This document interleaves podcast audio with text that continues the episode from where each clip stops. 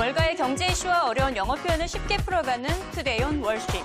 미국에서는 화이트 칼라 범죄 때리기가 한창입니다. 이제는 금융거래위원회 조사를 넘어서 검찰의 손으로까지 들어갔는데요.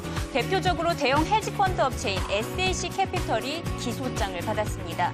미국 금융시장 자산의 5%를 차지하고 있는 SAC 캐피털에 대한 조사가 과연 시장이 우려하는 것처럼 거래량 감소로까지 이어질까요? 내부자 거래 조사를 둘러싼 검사와 변호사 그리고 월가 전문가들의 의견을 모아봤습니다.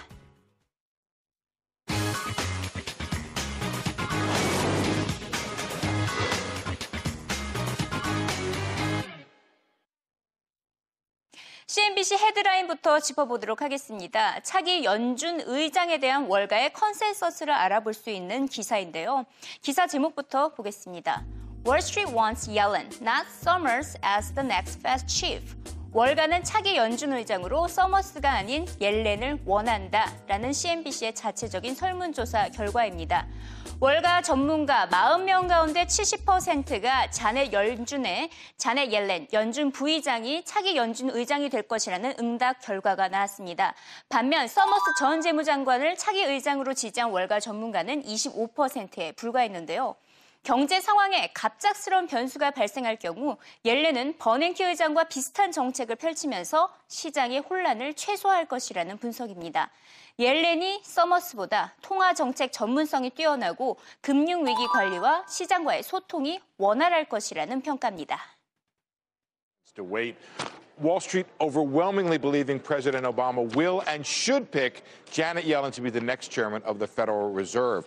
Preliminary results from the survey show 70% of the 40 participants who responded believing Obama will pick the Fed vice chair, that's Janet Yellen, to replace current chairman Ben Bernanke, and just 25% say it will be the former Treasury Secretary Larry Summers. Yellen also beat Summers when we asked participants who the president should nominate, with half picking Yellen, 12.5% saying he should reappoint Bernanke, and even write-in candidate John Taylor beats out Larry Summers in the who you should pick. We also asked the street what the most important qualities were for a Fed chairman, and these are the top five of the categories that we asked for monetary policy expertise, ability to manage a financial crisis, good communication skills, respect for financial markets, and concern about inflation.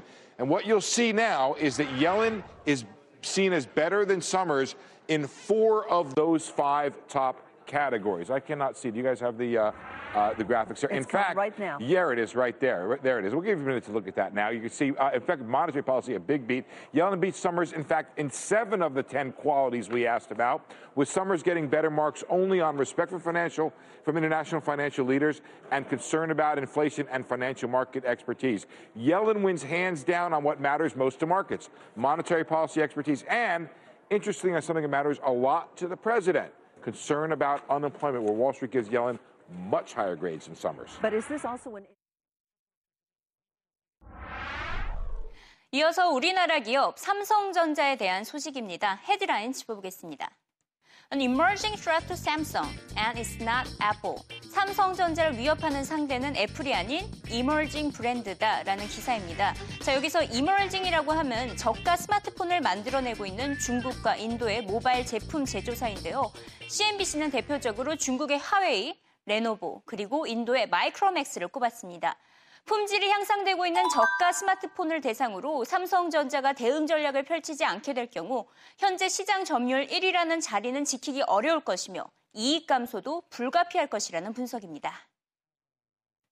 The smartphone market and even the high-end uh, smartphone market, they're only slowing down. This is not an outright collapse. And if you take a look at the innovations that some of the companies like Samsung, like Apple, you know, you take a look at the latest one, latest models and latest experiences, a lot of them say, you know what, this seems more like feature creep. It's not the new splashy and flashy features that we saw a couple years ago with things like, say, Siri and FaceTime.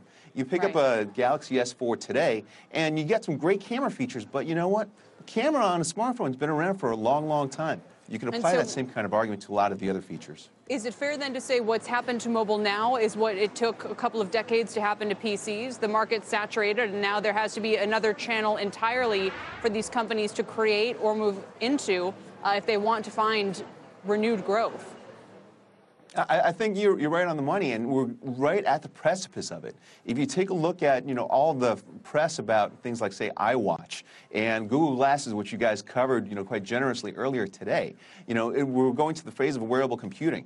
Guess what? These same companies, Apple, Samsung, and Qualcomm too, they all have a stake in those. So if you take a look at you know the whole sum of this, you know these companies aren't going away. They are doing just like what you said. They're going into new channels, new systems of distributions, new devices and experiences. 마지막으로 로이드 블랭크페인 골드만삭스 CEO의 인터뷰를 CNBC가 주요 헤드라인으로 꼽아봤습니다. 헤드라인 짚어보겠습니다. Goldman CEO on risk. The worst absolutely will happen. 리스크에 대한 골드만삭스 CEO의 의견, 바로 최악의 상황은 반드시 발생한다입니다. 호주 기업 이사 연구소 오찬 자리에서 가진 블랭크페인의 인터뷰가 화제가 되고 있습니다.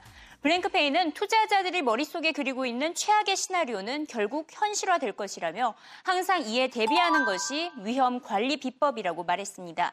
최악의 상황이 실제로 발생했던 대표적인 사례로 글로벌 금융위기 사태를 언급하며 발생 가능성이 적다고 안심할 때 위험은 다가오기 마련이라고 경고했습니다.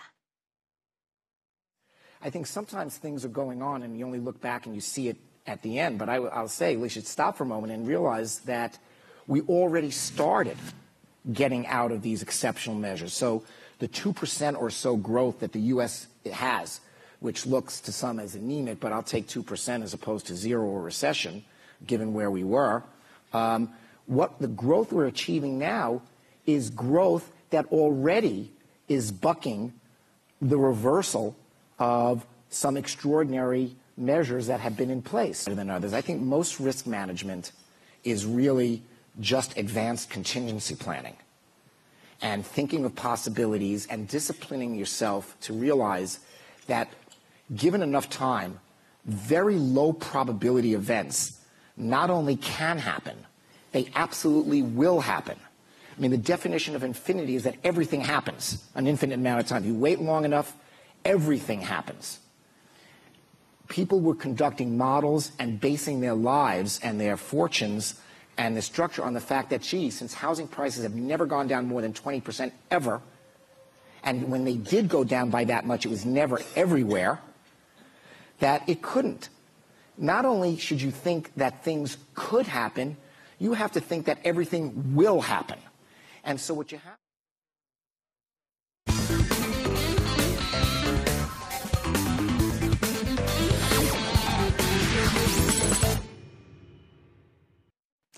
최근 미국에서 집중적으로 거래가 어, 단속이 들어가고 있는 내부자 거래 조사에 대한 이슈로 넘어가 보도록 하겠습니다.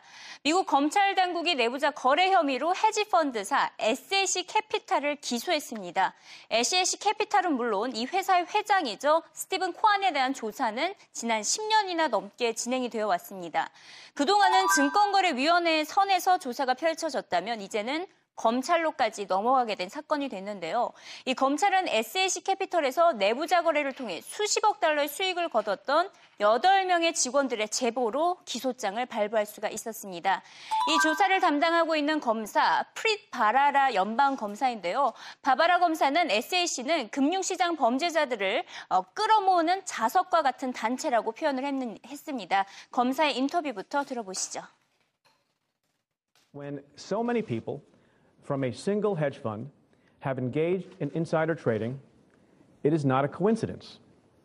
It is instead the predictable product of substantial and pervasive institutional failure. Our action today does not seek to freeze any of SAC's assets, and we are always, in this case and in other cases, mindful to minimize risks to third party investors.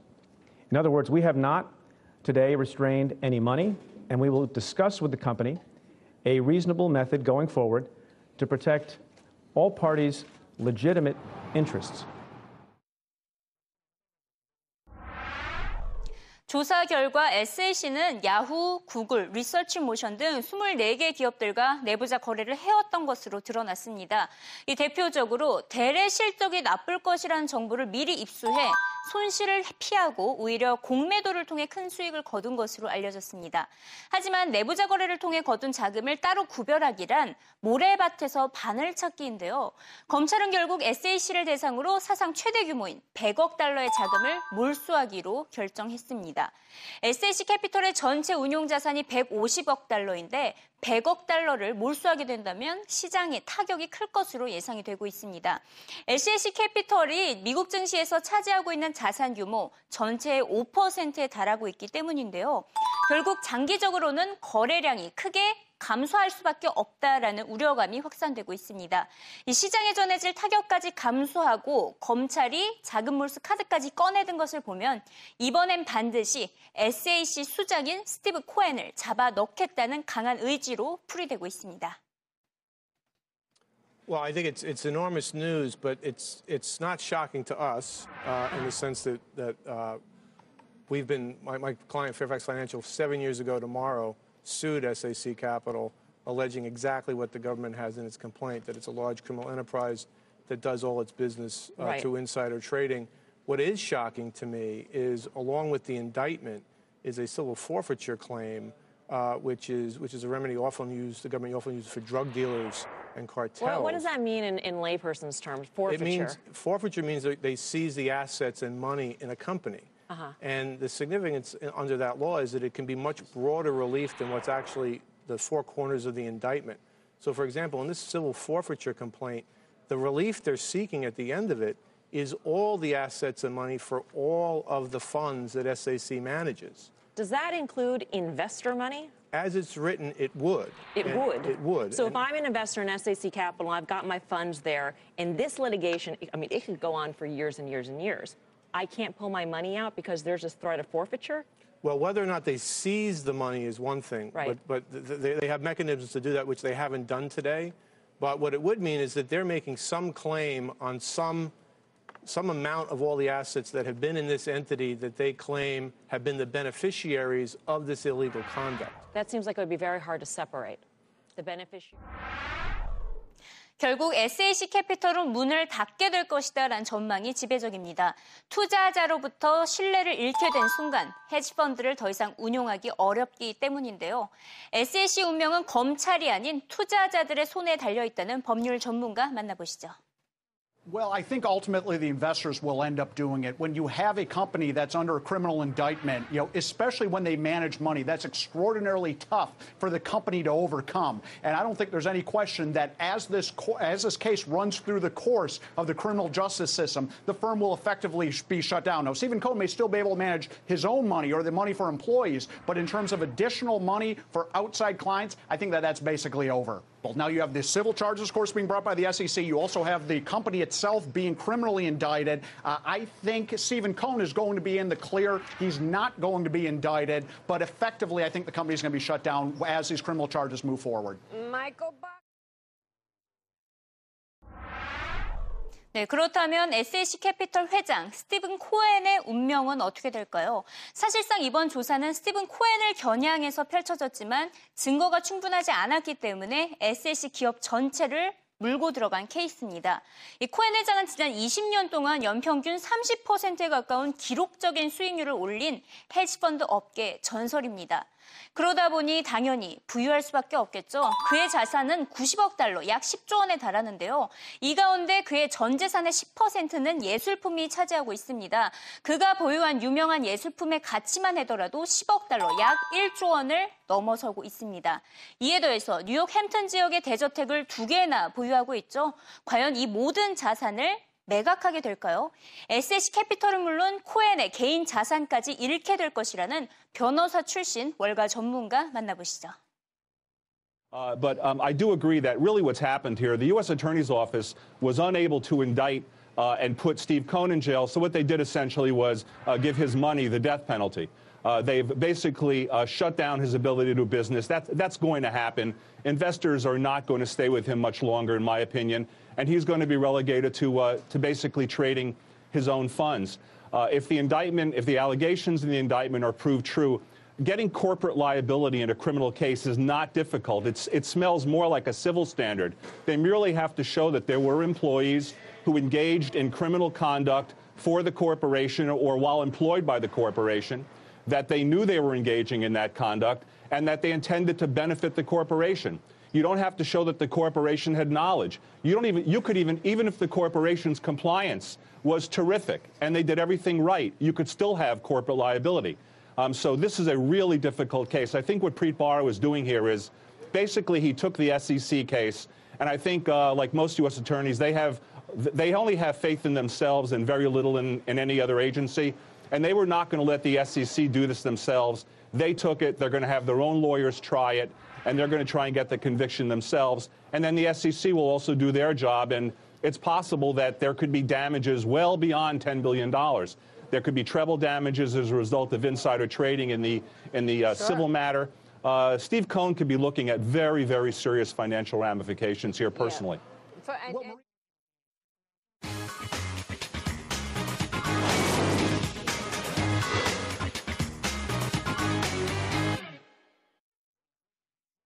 네, 앞서 영상에 나왔던 영어 표현을 배워보는 CNBCN English 시간입니다. 자, 앞서 변호사의 인터뷰에서 이번 내부자 거래 조사에서 가장 놀랐던 것은 바로 어, 이렇게 자산을 모, 몰수한 것이다라는 언급이 나왔었는데요. 그 용어부터 짚어보도록 하겠습니다. What is shocking to me is civil forfeiture claim, which is a remedy the government often uses for drug dealer and cartels. 이번 사건에서 놀라웠던 것은 자금 몰수 혐의인데 이는 주로 마약 딜러나 기업 담합과 관련된 범죄에 적용이 되었다라고 말을 했습니다. 지금 보시다시피 내부자 거래와 관련된 사건에는 절대로 forfeiture가 사용된 적이 없습니다. 전례 없었기 때문에 이렇게 놀랐다라는 반응이 나온 것이죠. 자, forfeiture 한번 짚어보도록 하겠습니다. 자금 몰수라는 뜻입니다. 자산이나 물품을 국가기관이 강제적으로 소유권을 점유하게 되는 것을 의미하고 있습니다. 압류라고 보시면 되겠는데요. 그 뒤에 CNBC 앵커가 그 변호사에게 자세히 묻습니다. 어, 그 앵커도 이 용어를 잘 몰랐나 봅니다. 이렇게 물어봤죠. What does that mean in layperson's term, forfeiture? 쉽게 말해서 자금 몰수가 무엇이죠? 라고 물어봤습니다. 자, 여기서 layperson이라는 의미를 짚어보도록 하겠습니다. layperson은 experts의 반대말입니다. 비전문가, 일반적으로 알아듣기 쉬운 일반인을 의미하고 있는데요. 그래서 뒤에 terms라고 붙이게 된다면 layperson's term, 쉽게 잘 알아들을 수 있게 설명을 해달라. 쉽고 일반적인 표현으로는 어떻게 정리를 할 수 있느냐 이런 개념으로 layperson's term 이렇게 사용이 되고 있습니다. 자 이번엔 영어 자막으로 다시 한번 들어보시죠. Uh, to insider trading. What is shocking to me is, along with the indictment, is a civil forfeiture claim, uh, which is which is a remedy often used, the government often uses for drug dealers and cartels. Well, what does that mean in, in layperson's terms? Forfeiture. It means forfeiture means that they seize the assets and money in a company. Uh-huh. And the significance under that law is that it can be much broader relief than what's actually the four corners of the indictment. So, for example, in this civil forfeiture complaint, the relief they're seeking at the end of it is all the assets and money for all of the funds that SAC manages. Does that include investor money? As it's 네, 앞서서 또 변호사 출신의 월가 전문가도 만나봤었죠. 그가 보기에는 이제 스티븐 코엔의 인생은 끝났다라고 평가를 했습니다. 그만큼 그의 자산이 모두 뺏길 것으로 보이기 때문이라고 설명을 했죠. 이렇게 표현을 했습니다. The U.S. Attorney's Office was unable to put Stephen Cohen in jail. 스티브 코엔 회장을 감옥에 넣지 못하자 결국 so what they did 그들이 한 것은 gave give his money the death penalty. 그의 자산을 박탈했다라고 말을 했습니다. 자, 여기서 death penalty라고 표현을 했습니다. death penalty라는 용어 자체는 사형을 의미하고 있습니다. 이 앞서 문장에서 give his money the death penalty. 그의 자본에 사형을 선고하다. 즉, 그의 자산을 박탈하다. 이렇게 해석이 된 것인데요. 방금 영어 표현에서 배워봤던 용어 forfeiture를 이렇게 death penalty에 적용을 해서 사용한 문장인 것을 알 수가 있습니다. 자, 이번에 영어 자막으로 다시 한번 들어보시죠. But um, I do agree that really what's happened here, the U.S. Attorney's Office was unable to indict uh, and put Steve Cohen in jail. So what they did essentially was uh, give his money the death penalty. Uh, they've basically uh, shut down his ability to do business. That, that's going to happen. Investors are not going to stay with him much longer, in my opinion, and he's going to be relegated to, uh, to basically trading his own funds. Uh, if the indictment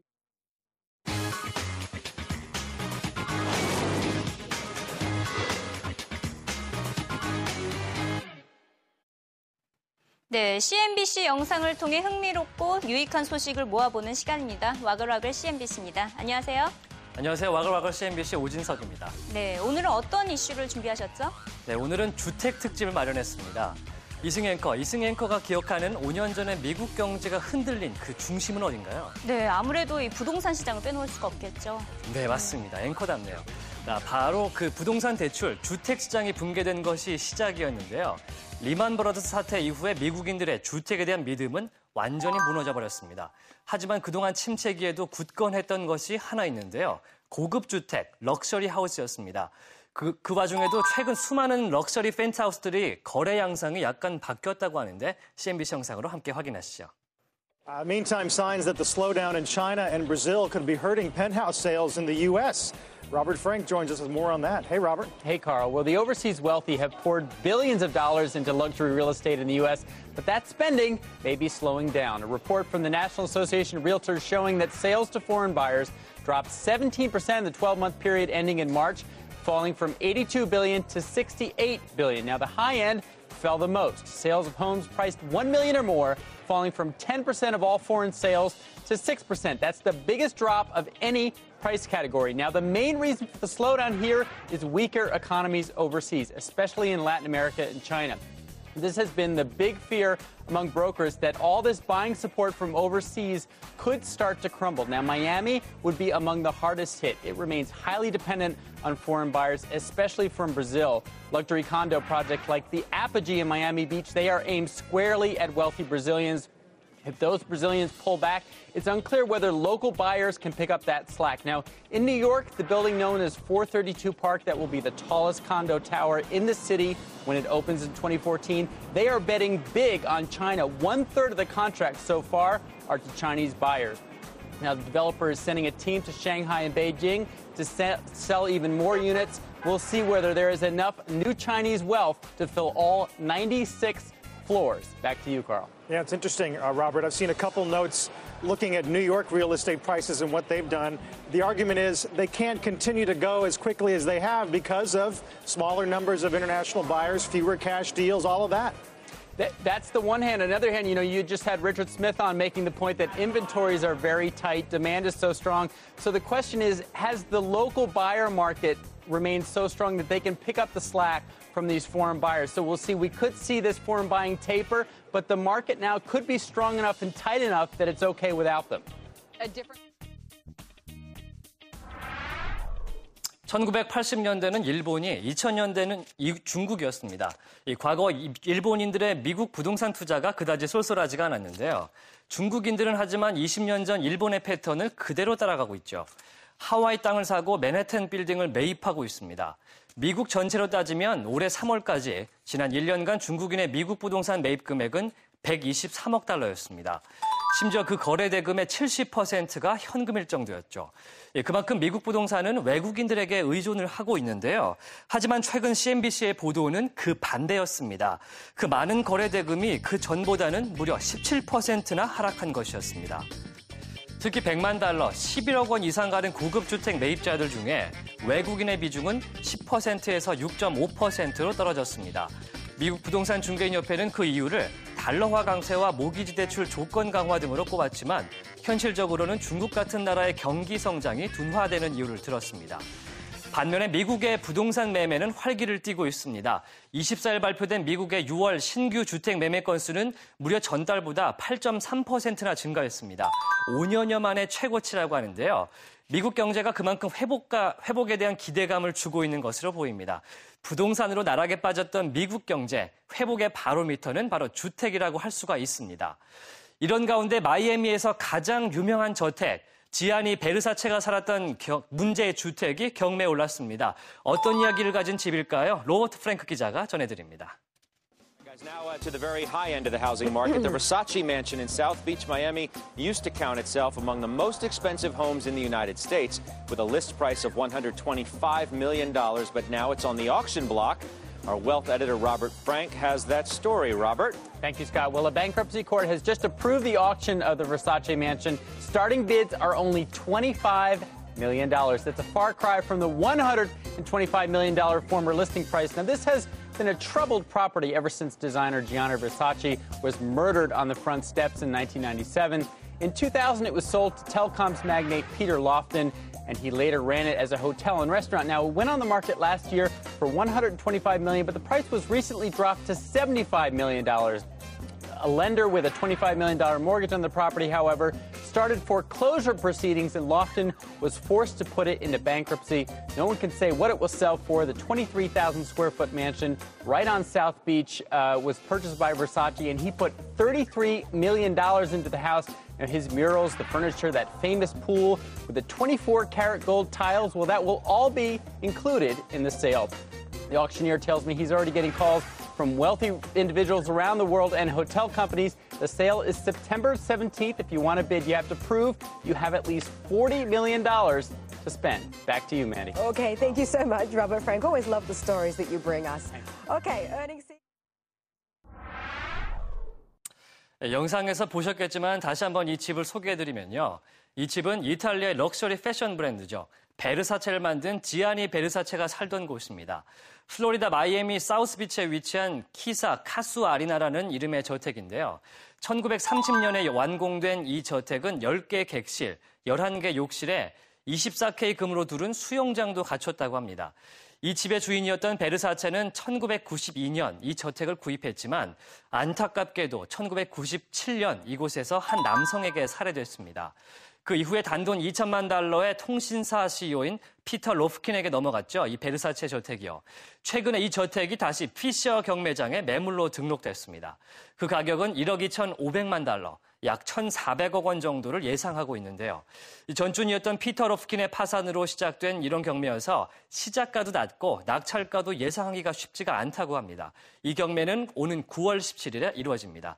이 소문에 의하면 유력한 낙찰자가 이 저택을 허물고 높고 아름다운 저택, 호텔을 짓고 싶어 한다고 하는데 그걸 막기 위해선 패션을 사랑하는 여러분들 중 누군가가 매입을 하셔도 좋겠습니다.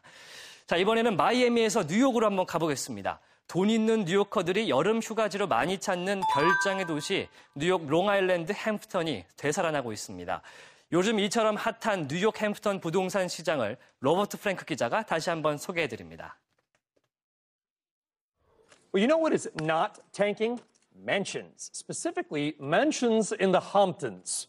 Robert Frank is here. Back in the 1990s, some guy, some rich dude that I met said, I'm going to go mansioning this weekend. I was, what the heck is that? He's like, it's going around to mansions of all my friends. Was like a verb. Is that making a comeback? A lot of mansioning in the Hamptons right now, however you want to define it. Real estate sales in the Hamptons hitting an all time record in the second quarter. According to a report from Douglas Elliman and Miller Samuels, sales hit $1.14 billion in the quarter. That's up 23% from the second quarter of 2012, and it's the highest total since Miller started tracking this in 2005. Now, the average sales price in the Hamptons, get this, is $1.7 million. dollars Inventory down 13%. Brokers say rising stock prices, wealthy foreign buyers, and strength on Wall Street and Stevie Cohen is helping to drive demand. Now, the real growth was in the quote entry level market. Get this, the entry level here is defined as one to five million dollars but the high end also did well. Now, one of the top sales in the quarter, probably the top, was Steve Cohen's purchase of that beach estate in the Hamptons. That was a $60 million deal. The big question right now, Brian, is whether this party can keep going because they are running out of mansions. Inventory is just very light right I- now. you know, and I, for one, on this fine program, am calling for an end to the scourge, the terrible scourge of few mansions. Okay. If you want a mansion, you should be able to. This is America, damn it. you know, a, a pot in every kitchen, it. two cars in every garage, and a mansion for everybody. Yeah. It's- it's like, you know, but not- uh, they have seven months of inventory, and it's shrinking fast. Now they say that the, you know that is sort of typical for this time of year. They might get more inventory toward the end of the year, but demand is very strong right now. And also those rising interest rates. A lot of people jumped in the second quarter saying it's not going to get any better. The old bum in Simpsons one time won, won not the lottery, but he got this huge settlement from Itchy and Scratchy cartoons. They said, What are you going to do with all the money? He said, I don't want much, just shirt on my back and a solid gold house. And a mansion any guy. There you go, Robert Frank. Thank you. Next up. 2000년대 중반 미국계 주식과 이 부동산 시장의 거품은 엄청났습니다. 수많은 사람들이 수백, 수천만 달러를 빌려서 요트와 비행기 그리고 별장을 샀죠. 그러나 리먼 브라더스 사태는 이들이 사들인 호화 별장을 다시 시장으로 쏟아져 나오게 만들었습니다.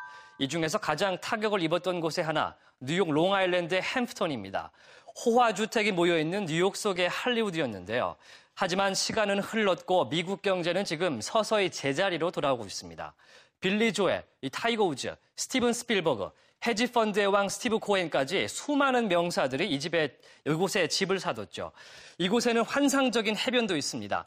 뉴욕 포스트지가 올해 최고의 해변으로 선정한 만큼 아름답습니다.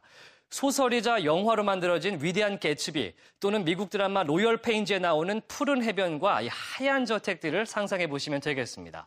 최근 이 지역의 주택 거래가 늘어나는 것은 당연하게도 이 주택 시장이 회복되고 증시는 사상 최고치를 매일 경신하는 것과 관계가 있습니다. 최상층의 부와 중산층의 부가 동시에 배가 되면서 여름 별장을 찾는 사람들이 늘어난 것입니다. 지난 2분기 햄프튼 지역의 거래 액수는 지난해 같은 기간보다 23%나 증가했습니다. 주택 재고, 이 빈집의 비율이 13%로 줄었고요. 이 분기 매출은 2005년 이후 가장 높았습니다. 중요한 것은 entry level로 불리는 비교적 작은 저택들, 100만 달러에서 500만 달러의 가격인 집들의 매매가 크게 늘면서 전체 매매의 40%나 차지했다는 것입니다.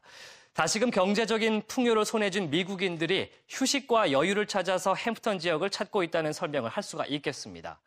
미국 경제 회복, 앞서 말씀드린 대로 부동산의 중요성은 대단히 큽니다. 개인적으로는 이 같은 여러 신호가 보여준 미국 경제가 가는 이 방향성이 회복이라는 생각이 드네요. 자, 오늘의 주택 특집 와글은 여기까지입니다. 미국 부동산 경기에 대해서 좀 이해가 되셨나요? 내일 와글, 와글 와글 CNBC도 알찬 내용으로 돌아오겠습니다. 지금까지 저는 오진석이었습니다.